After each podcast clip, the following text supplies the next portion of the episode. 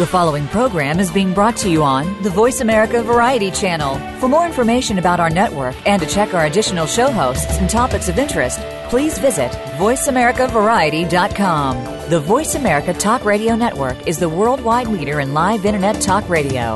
Visit VoiceAmerica.com. The views and ideas expressed on the following program are strictly those of the host or guests and do not necessarily reflect the views and ideas held by the Voice America Talk Radio Network, its staff, and management.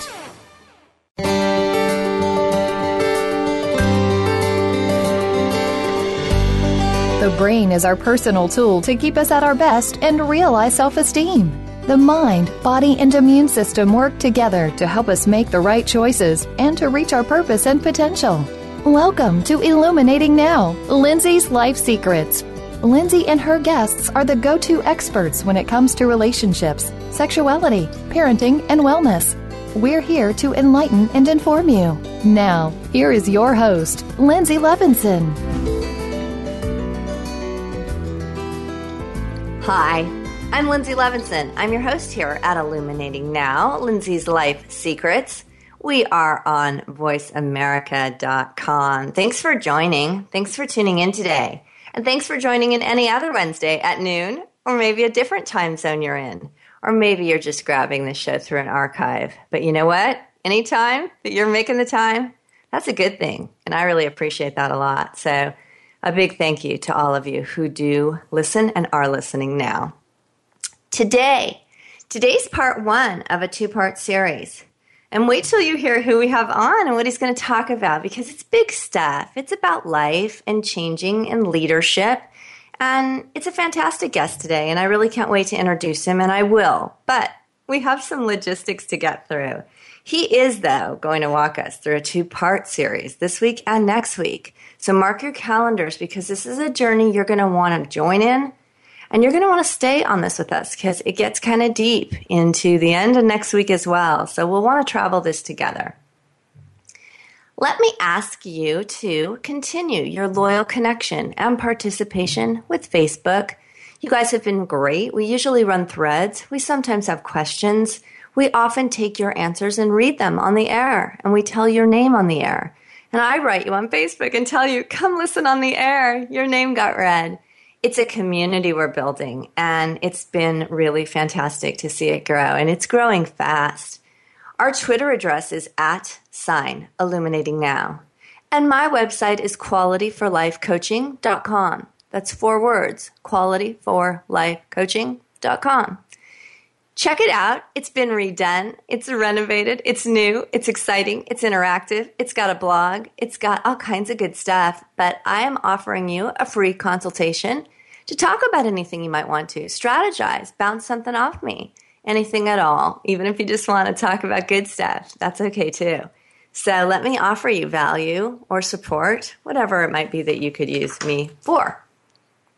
Also, before we introduce our guest, I do want to take the time to tell you that the show has grown and we will continue to say that every week. And I want to make you really aware because guess what? The reason it's grown, you guys, I'm not growing it. You guys are the reason. We're 20,000 plus. This is big stuff. We hit almost 20,000 in five months. And now we're at six months plus, so we're more than that. Take down the address of our guest while we'll talk more about what this is and what this address even means. I like you to take addresses down in the beginning of the show so you can relax a bit. www.10hopefilms.com. 10 is a number, one zero. Hope is the word hope. Films, the word films with an S on the end, dot com.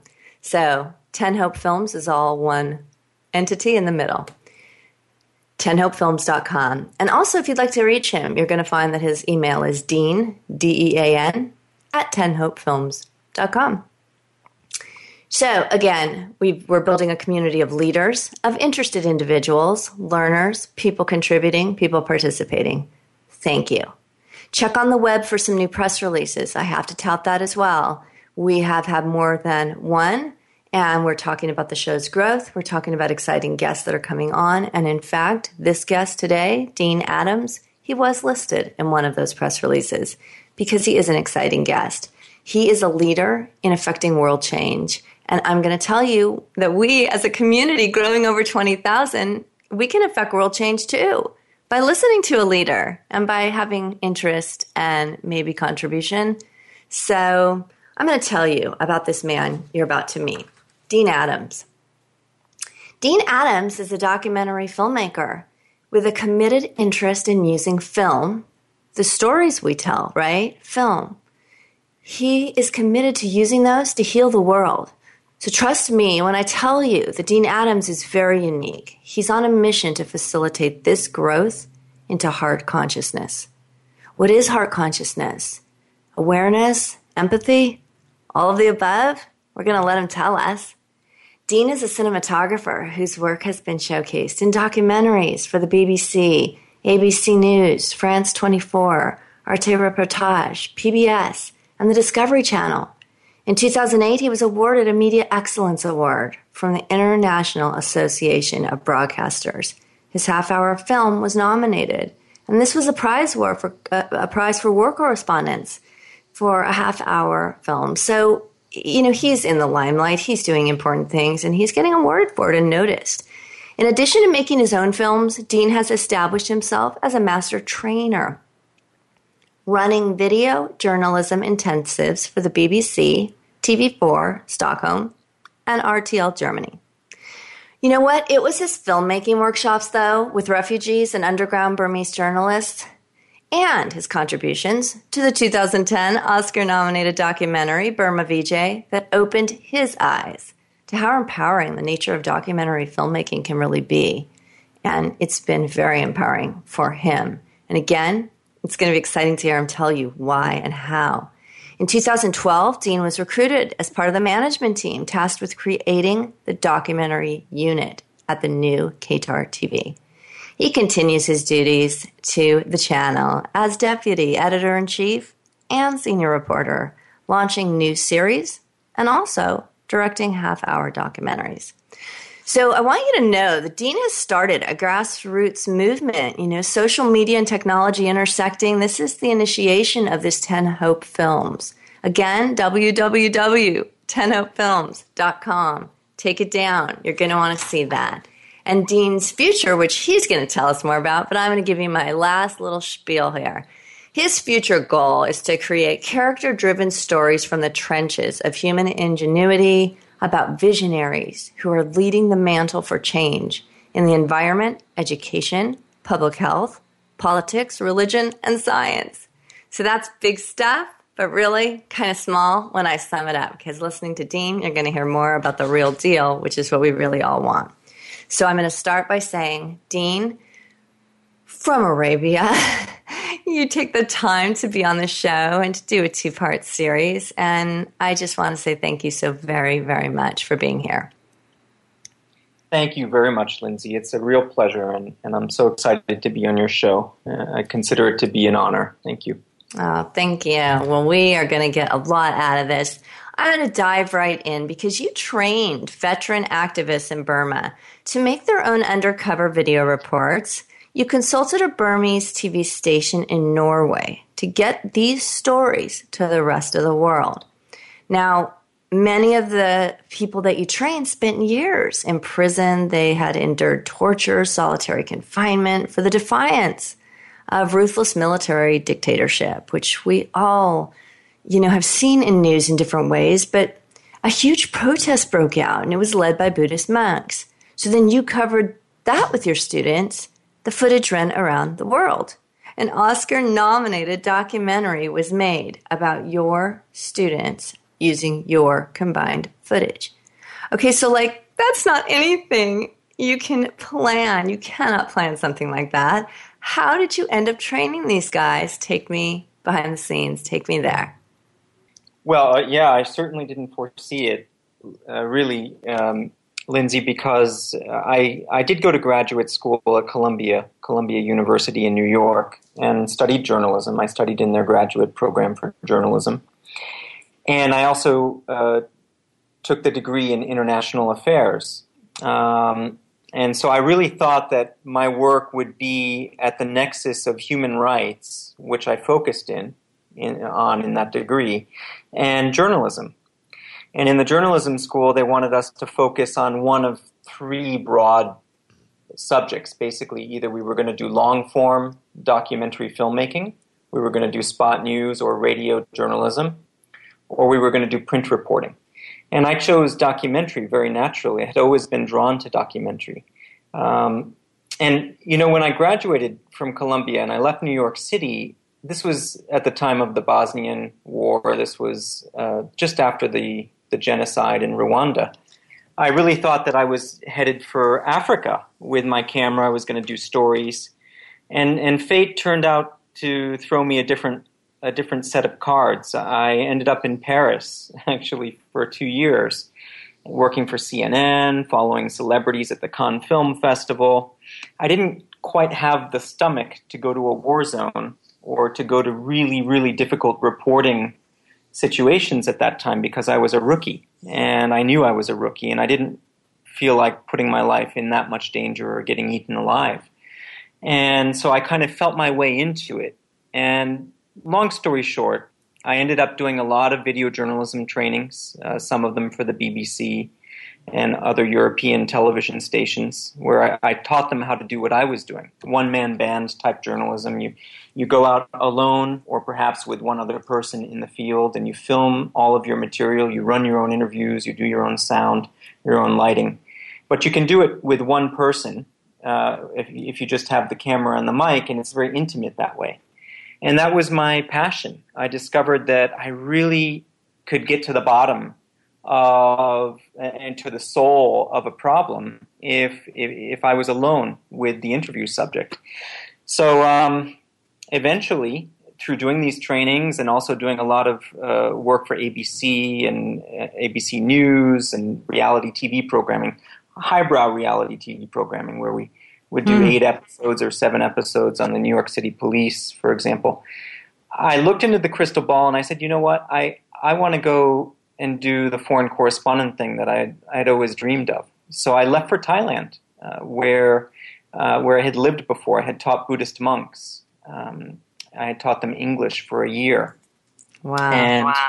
and that's where I met the the, the Burma VJs. I met this incredible group of of men, and and there were a few women in the group at the start as well, and had the opportunity to train them in making their own stories undercover using very tiny cameras, very tiny handheld cameras, showing them how to really maximize use of those cameras and shortcuts that they could employ while filming undercover back in Burma. And since Burma is right next to Thailand, they smuggled over illegally across the border to safe houses on the Thai Burma border in order for me to run these trainings with them and uh, and and I rem- I'll never forget. I had a, a rental motorcycle, and I would zip from one house to another safe house to another safe house. There were three safe houses in the first round of trainings because none of these cells, uh, three to four journalists each,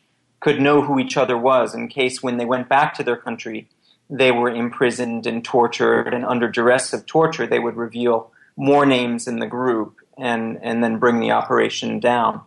So it was, you know, an incredible honor and a learning to see their passion, to see their thirst, their hunger for democracy, and to, to actually be instrumental in giving them some of the tools, empowering them with visual storytelling so that they could uh, they could try best they could against the odds to bring light to a very oppressive dictatorship that had been running for some 45 years at that time. So, so that's how it happened. And then five months later, there we were on the streets. There was a huge, uh, a huge protest movement that erupted, and hundreds of thousands of Buddhist monks marching barefoot with their alms bowls turned upside down, as if to say to the military, "We don't want you to even give us food." Um, and the people lining up around them, their their arms interlocked to protect the monks who are walking in the searing heat and then later on in the monsoon rains. Well, when it got to crackdown phase, uh, the military were lining up their tanks. Uh, I was there with my students. I was one of the few Western journalists who managed to beg and plead and pretend that I was a tourist enough to smuggle in gear. Oh my gosh. Yeah, it was intense. It was really intense. And, and I was quite certain at several points during that mission that, that I would leave my life on the streets with, with these courageous protesters.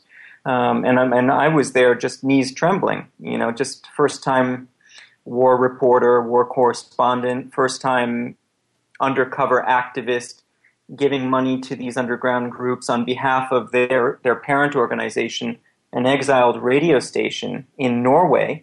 That far away, this organization was giving me the funding and others the funding to help this group get the job done and to and, and to get the footage that they needed. And, and now, just to sort of fast forward the story, I mean, a few times in the heat of the crackdown, I, I was running for my life. I'd been caught not once but twice by soldiers with machine guns, was held at gunpoint, detained, managed to act my way out of having them search my bags, got thrown into a truck with other protesters. Oh. I, you know, it was it was an intense situation. I was quite certain. You know, I did see one, unfortunately, a colleague who I didn't even know. I'd never even had the the honor of meeting this man, a Japanese journalist who was shot in the back by um, by a soldier, dragging on a cigarette, and as he sort of advanced down the street, shooting people, uh, dragging on a cigarette with flip flops.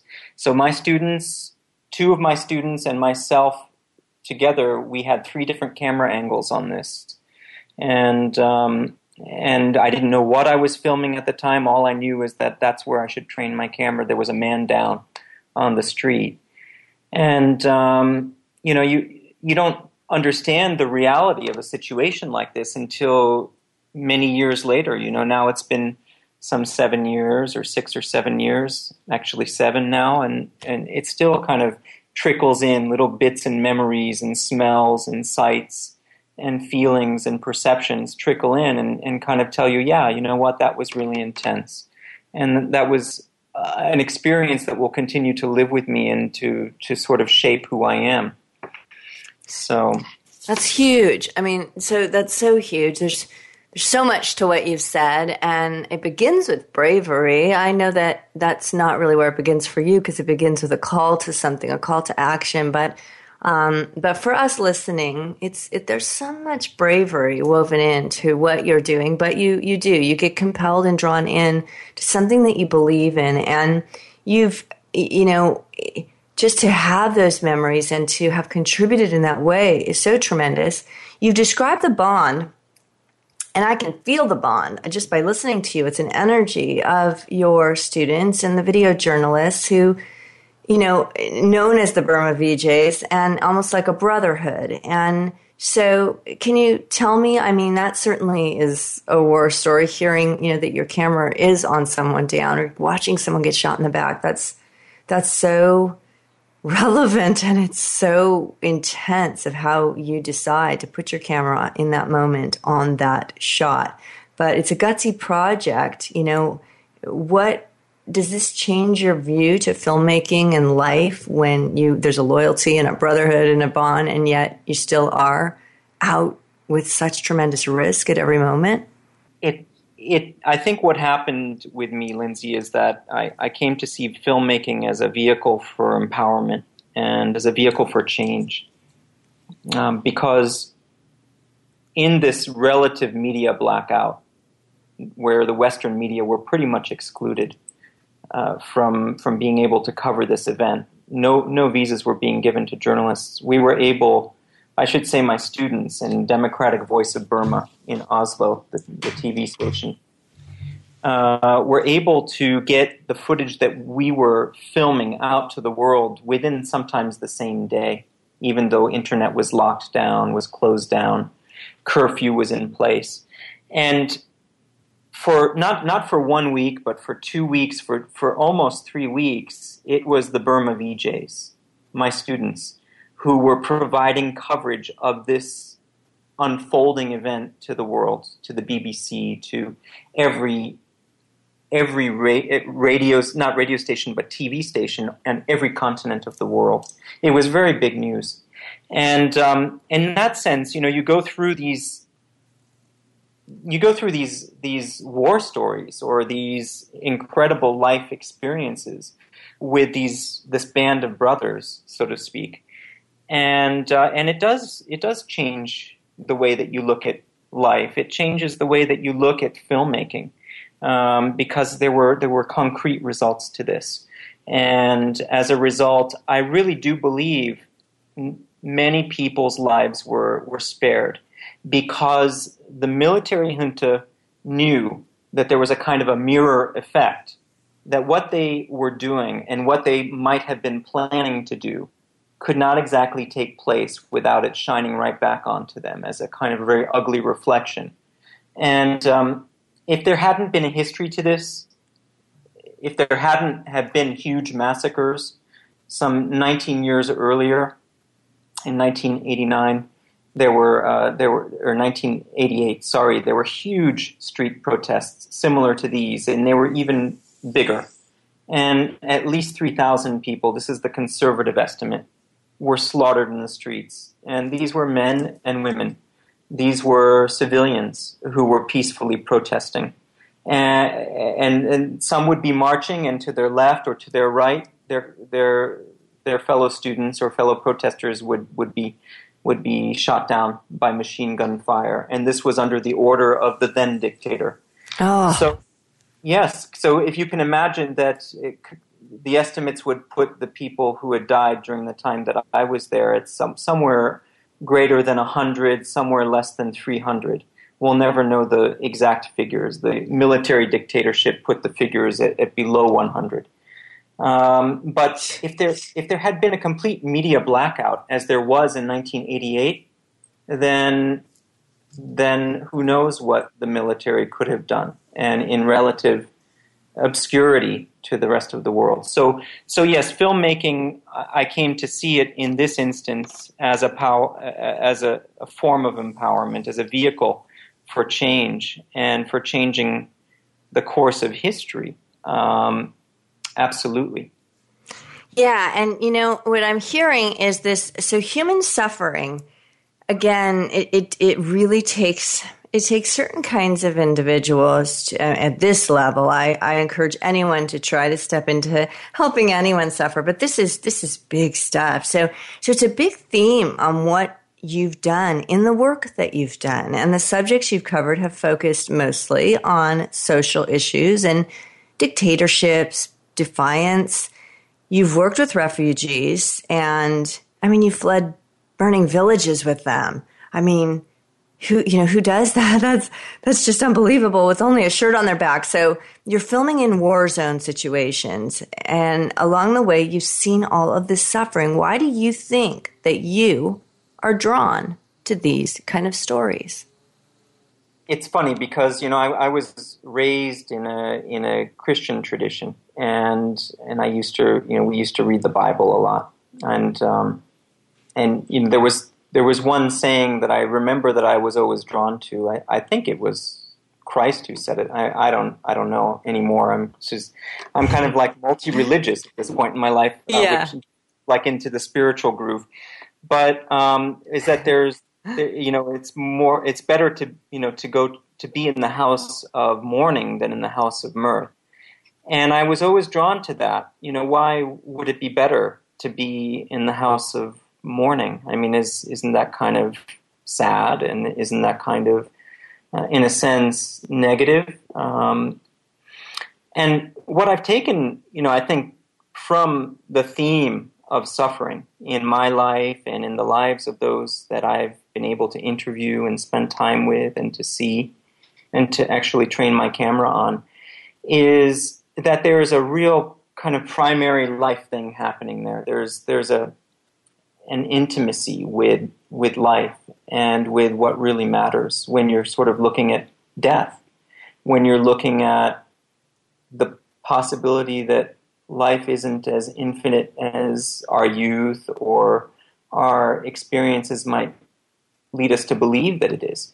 And you know, I think that I kind of had to get that shit off my shoulder. I had to look at the suffering and go and confront it because I had a lot of suffering in, in my own life and my own upbringing. And I think that there was a lot of misinterpretation, the way that I interpreted at least uh, the religion at that point in my life. And I really wanted to go into the heart of suffering, I think, and this was the initial the, the initial motivation, first to anesthetize myself from my own suffering so I could sort of kind of be a filter for suffering and maybe in the process toughen myself to it so that somehow I could become, you know, impervious to suffering right. and, and, wouldn't quite affect me so much. Right. And so there's fear there. You know, there's fear of dying. There's fear of not being strong enough. And I'm, I'm hating to interrupt you. We're having to go to break. This is a really key point. Um, I want to come back to it. You've said some key things here that are very profound, actually. So we'll go to break and we will be right back. But please stay tuned, guys. We've got some really good stuff coming up. Be right back.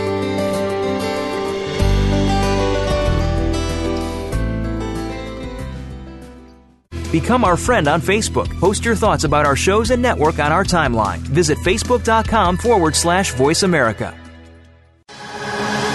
Have you learned how to play the money game? There are all kinds of rules when it comes to money. Should I spend it now or save it for the ultimate rainy day? If I make a tiny mistake now, will it really affect everything in the long term? For the answers, tune in to Cultivate Your Financial Health with Wayne Firebaugh. You'll come away from each show with a better understanding of the rules of money and how it sets up your future. Listen Wednesdays at 1 p.m. Pacific Time with a replay Saturdays at 7 a.m. Pacific on Voice America Variety.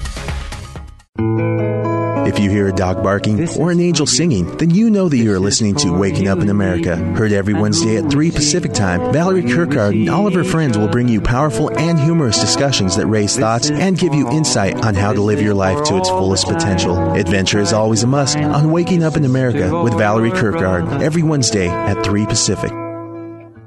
Do the adventures of Indiana Jones leave you curious about this exotic and unusual profession?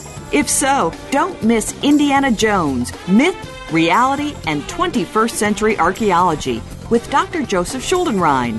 You'll learn about forensics, ancient civilizations, and human origins. Listen to Dr. Schuldenrein and colleagues discuss their excavations and related archaeological topics, ranging from the unique to the sublime, and yes, even the mundane. Indiana Jones Myth, Reality, and 21st Century Archaeology, live Wednesday, 6 p.m. Eastern, 3 p.m. Pacific Time on Voice America Variety. Follow us on Twitter at VoiceAmericaTRN. Get the lowdown on guests, new shows, and your favorites. That's Voice America TRN.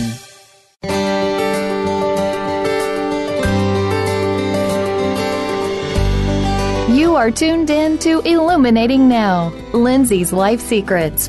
To connect with Linzi or her guest, please call in to the show at 1 866 472 5788 that's 1 866 472 5788. You may also send an email to linzi244 at sbcglobal.net. That's L I N Z I 244 at sbcglobal.net. Now, back to Illuminating Now. Hi, I'm Linzi Levinson. I am your host here at Illuminating Now, Linzi's Life Secrets. I am here with our guest today, Dean Adams. And Dean is a documentary filmmaker, and there's a lot to this individual. He is a leader in changing the world, which sounds really kind of big, but you know what? When you hear his story and you see what he's done, you'll realize I'm kind of minimizing it by just making a statement like that. He's he's been in the trenches. He's he's risked his life and he draws toward situations of suffering, but he's learning about that. And when we left off at break, we talked about that. I asked him why. You know, why would you go into war zones? Why would you go where people are flooding burning villages? Why would you go to where your knees are shaking? You're pretty sure you're not going to make it. And you're there with your camera. Why? And Dean talked about intimacy with life and that you know, suffering, you could be facing death, but how intimate is that moment with your life when you make those choices?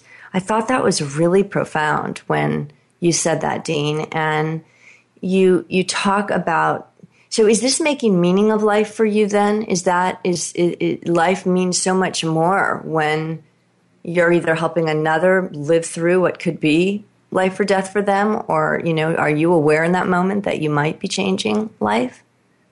Well, in that moment, you know, you you bring me back to the the heat of the, this crackdown of this military crackdown, where we're we're fleeing in every direction and um, we're being stormed by military vehicles that they're coming full speed toward the protesters, leaving the protesters no choice but to evacuate the middle of the street and to flood into the sides of the street and into apartment courtyards and people were running over broken glass. They were losing their their shoes. They were being they were at risk of being trampled. They um, they were climbing fences. They were jumping over fences. I mean, it, it, it, was very intense, and I was in one of those. I, I also fled into one of those courtyards, and then there was a stairwell leading up to apartments on higher floors. And the immediate tendency, people didn't want to be shot, uh, they didn't want to be sprayed with machine gun fire was for everyone to converge on a very narrow doorway and to go up the stairs. And there was such a mass of humanity uh, trying to get up these stairs that you almost your feet almost didn't touch the ground. You're almost being kind of pushed up the stairs and being feeling very suffocated, you know, because there's barely any air in there and a lot of human bodies and and it's monsoon season, it's extremely tropical and humid. And then the you know, and then you hear soldiers coming into the courtyard, and you see people are still trying to climb fences. You hear gunshots. You don't know if people have been shot, and you're thinking, okay, this is it. I'm definitely, definitely not going to make it out of here alive. I very strongly doubt that I'll make it out of here alive.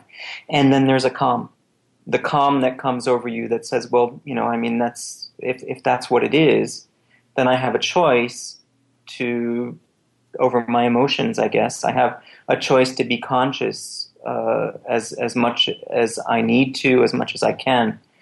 And my instinct, of course, I had a camera. I just continued filming, and I continued uh, filming this until they evacuated the stairwell. And wow.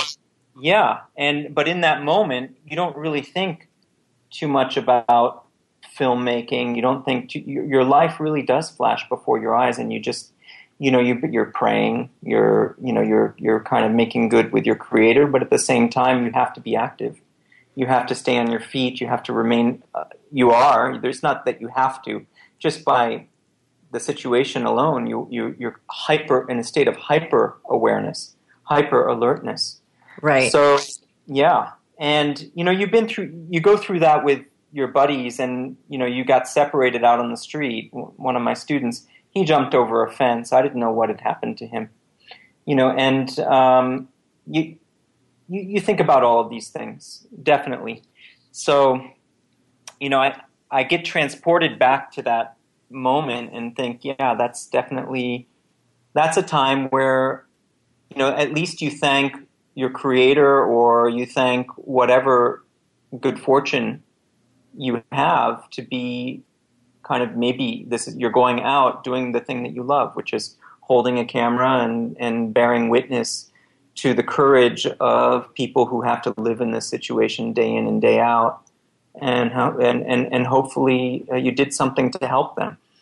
And, and that's where it comes, where you, where you just realize, yeah, we're all one as a humanity. We, right. whether you're American or you're Burmese or whether you're you're Buddhist or you're you're Muslim or or whatever, you're you're all in it together. If it happens to the least of us in this humanity, it happens to all of us, and and so there's a real kind of a unity that uh, that you feel at that moment.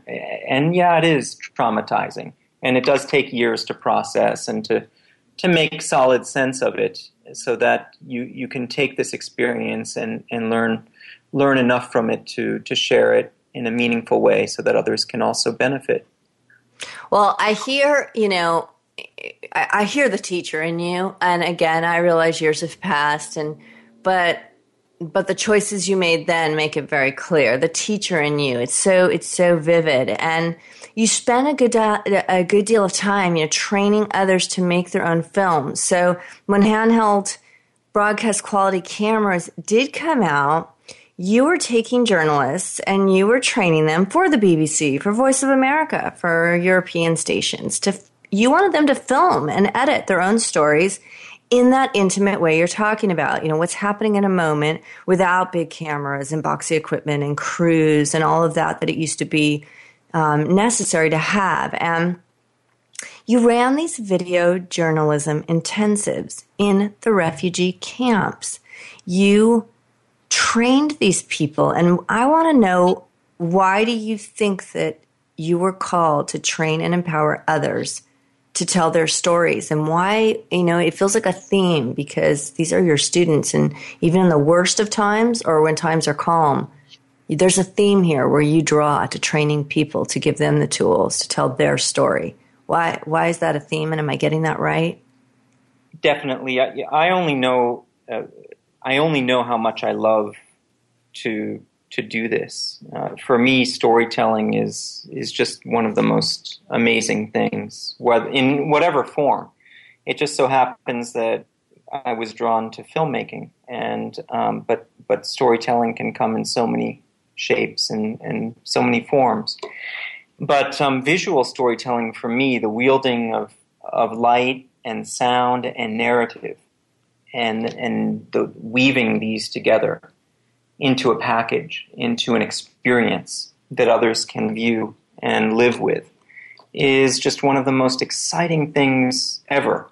I mean, it was exciting to me the first day, and it's exciting to me now it was exciting to me when I realized that I had the opportunity in front of me to study it, to to actually take advantage of advances in technology to be able to go and do it in this very intimate way. And um, and teaching that is a way of of of really kind of giving that excitement or to others of empowering them because it doesn't take much. Because we we I've been in refugee camps with FilmAid International, teaching refugee kids who had never even thought that they would be holding a video camera and making their own films. And we started with the very very basics of storytelling, and then ended up in tears at some of the films that they were Aww. making. It's really special to see the, the the girl who was so shy and, and not confident at all sitting in the corner and she was the, the script supervisor so uh, so she was the one who was making sure that everything was being respected in the script that we were following the script scene by scene and uh, and then all of a sudden she's wearing flowers in her hair and she's you know she's just so she's really coming into this confidence and the right right on just so amazing to see. And then the guy who, you know, he was all, you know, gung ho at the beginning and full of excitement. Now, you know, he's yelling action, you know, cameras rolling. And, you know, and he's a director. And he is just power. You know, he knows that he's onto some, an opportunity to express himself. There's a freedom uh, to it. There's a freedom that comes with this kind of storytelling, with any kind of storytelling. But the freedom is sort of compounded by the fact that you have technology in your hands. And uh, and it's so immediate, it's so intimate, it's so visual. You can see it. You can you can do everything except taste it practically. Right. And, and that's exciting. That is really uh, that you know to see people go through that it doesn't matter if they're refugees it doesn't matter if they're seasoned journalists who've always gone out with the, the big cameras and, and the boom poles and all of the, the boxes and the lighting and everything else and now they're doing it on their own they're learning how to you know how to hold the camera in their own hands and then to edit this material on a laptop in their hotel room or wherever they are in, in a border town and that's you know that's an exciting thing uh, we've you know we're really into that model now. People well, are able to, yeah. Yeah, I mean, I you know, I think when you talk about freedom and empowerment, which of course go together, um, you know, it's a sense of freedom, and then you say and empowerment, and of course, to get empowerment, you've got to feel some freedom. You've got to feel like you've got some choice. storytelling, I think, and even, you know, I really relate to it personally here on the radio. As I said, I'm not here each week. You know, I have 20 more stories. I probably could. I could probably bore my dis- my listeners to death, but you know, I have a lot of stories of my life. But what's really powerful and what I'm witnessing myself, you know, from 2000 to 4 to 10 to 20,000, you know, collaborative folks joining in in a community is to listen. Like I'm I'm seeing what people want to hear is other people's stories of truth and stories of authenticity and stories of experience and stories of life. And and and that allows other people in the world anywhere in the world to relate. You know when you can relate to something that's really true then you can start to then make it apply to your own life. And so i can really feel this and i can feel the growth within just individually your own people you're talking about you know lights camera action you know just they're proud. There's a story to tell, and they're proud they're in control of some of the pieces of how this is rolling out. So I'm really, I'm just getting the energy of it, and it's it's it's so powerful to hear you describe it. And I wonder, in in the last couple decades, you know, because now we can make high quality films with these smartphones. We have all this technology that social media has, you know, presented where a filmmaker can you know every every film's a good film if you've got a good enough phone and megapixels and taking those shots. And so what do you think about the future the potential for the world we're living in when it comes to filmmaking? Um, you know what is that a good thing? Not so good? What do you think? I think it's a neutral thing. And then what i mean by this is were not a good thing because we were watching so much of it. You know, you know, some people, some kids were watching seven, eight hours a day, and um, you know, what were watching? I think that was key. Were they watching masterpiece theater? Were were they, you know, were they watching documentaries? Were they learning about the world? And when when you look at it from that perspective, the technology to express ourselves, the freedom that we now have to make movies, to um, to really have an impact in the world in this way, it, it's about perspective and it's about choice. It's about what we do with it. What are, are we going to do with it? Are we are we going to use it as a way to entertain ourselves more? Are we going to use it as a way to distract ourselves from the things that we should be focusing on or that we need to be focusing on in order to make our, our lives better, to make our communities better.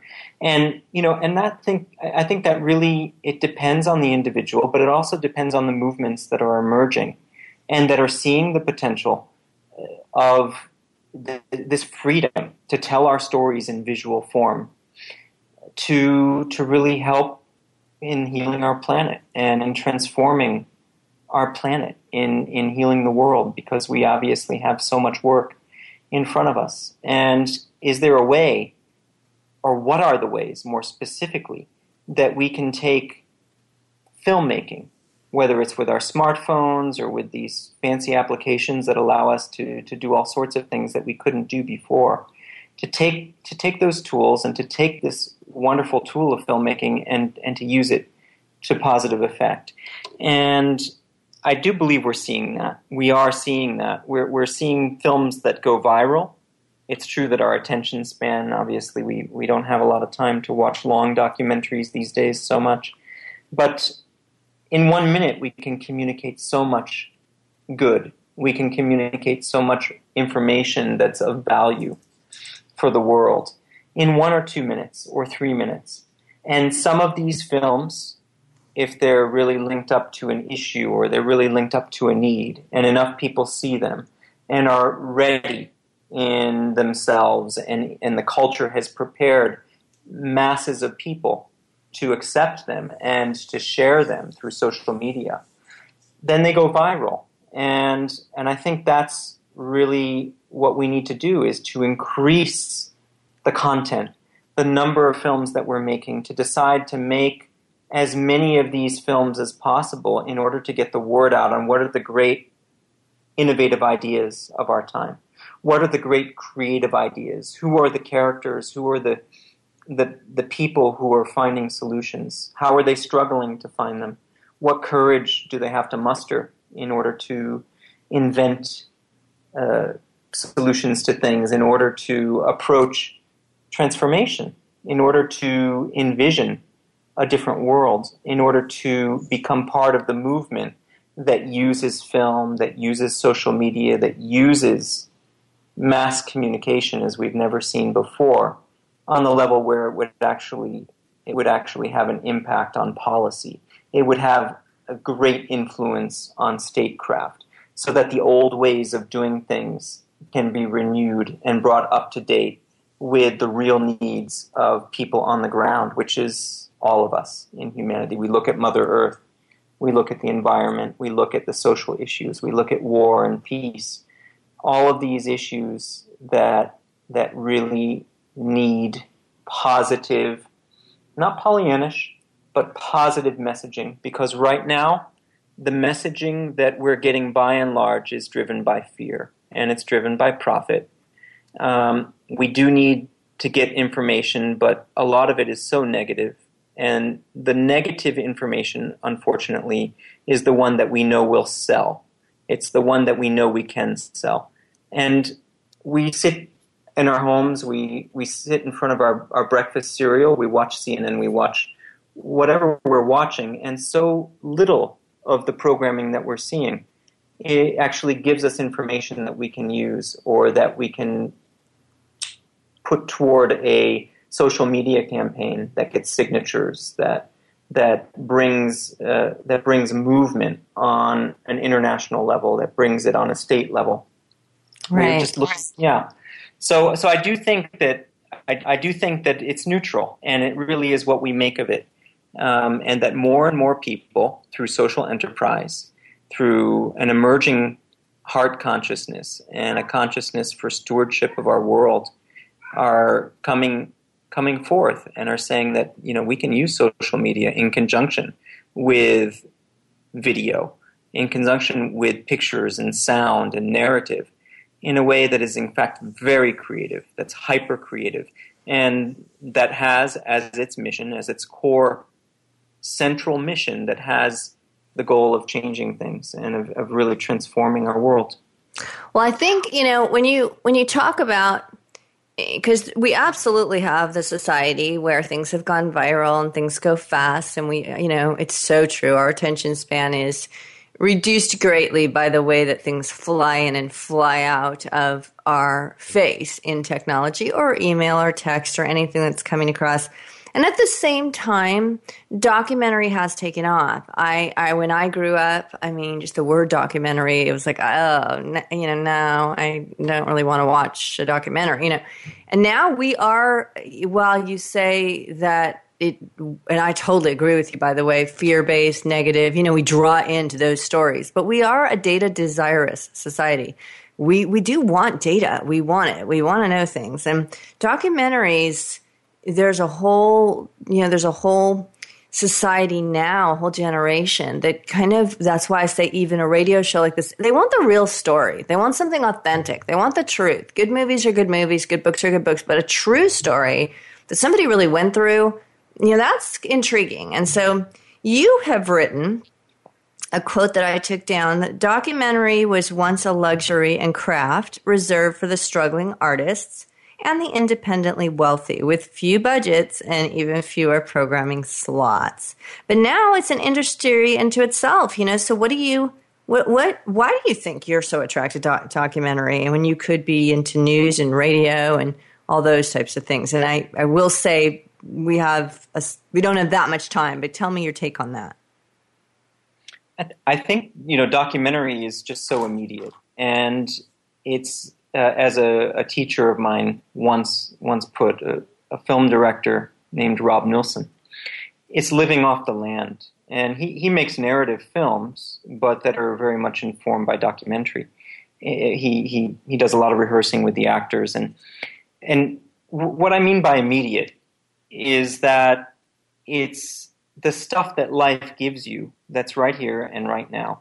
And maybe you didn't get a fancy set, but you've got a city street, you've got a back alleyway, you've got this or that person who's going through any number of struggles or triumphs, and and you take what the land has given you, the lighting, the sound, and you see storylines in that. You see that the way all of these elements are coming together actually form into a, a film, into a story. And I, I find that very artistic. I yeah. find that extremely creative. Um, it's a different kind of creative than, let's say, you know, you have a narrative film and you create an elaborate set and it's Titanic. And, you know, I mean, that's, you know, obviously there are great artists who are, who are working in scores and scores of people, like cities of people, to bring a big motion picture like that to um, to the screen. But I, I, find the challenge of working with real day real actors in everyday situations to be so uh, it's intimate. We'd used that word before, but really, there's no other word. It's it's immediate, and it's there's so much to to actually know and to learn. There and, is. Yeah, There's so much. I'm cutting you off again because we're running out of time, and there's some logistics I must do to close this show.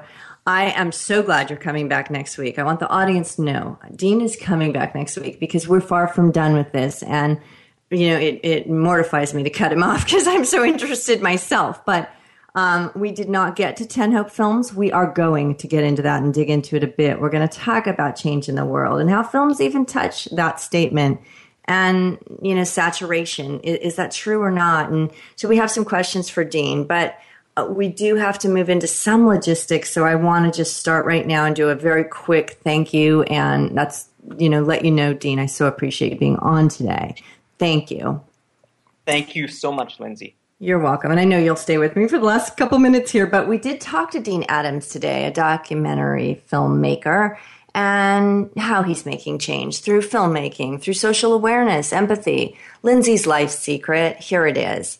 Suffering is about making meaning. There is always higher ground when you're at the lowest place you might be. So you got to rise up. You might need to carry some people up with you, right? Because that's suffering. If suffering's happening, you need to stop. You need to breathe. You need to think about why you were chosen to experience suffering and what purpose you are to make of this experience. It may not be easy. Don't think for a second I'm making light of it or saying it's easy, but I promise you it's possible if you think, why am I experiencing this? What is my purpose? And what do I do to take a step up from this low place that I am at this time? I'm also going to say telling your story. Telling any story can be exactly how suffering shifts to change. It might even shift to potential triumph. So, as we get to the end of this show, I will say again, Dean will be with us next week. This has been really big stuff, but he's going to get more personal and talk about personal suffering that he had in his life. And he is going to get vulnerable, and it's precious that we listen to that. Please look at www.tenhopefilms.com. Uh, eh, I think I got that right. I'm rushing. And I just so thank you for being here today. You are our listeners, and we greatly appreciate you. So please do tune in next week, and we really look forward to having you. Thanks again, and have a really powerful and pleasurable week.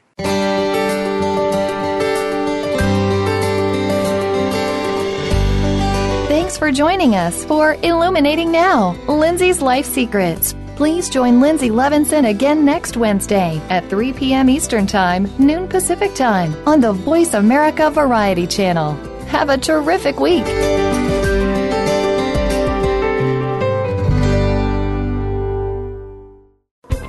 Thanks again for listening to the preceding program brought to you on the Voice America Variety Channel. For more information about our network and to check out additional show hosts and topics of interest, please visit VoiceAmericaVariety.com. The Voice America Talk Radio Network is the worldwide leader in live Internet talk radio. Visit VoiceAmerica.com. The views and ideas expressed on the preceding program are strictly those of the host or guests and do not necessarily reflect the views and ideas held by the Voice America Talk Radio Network, its staff, and management.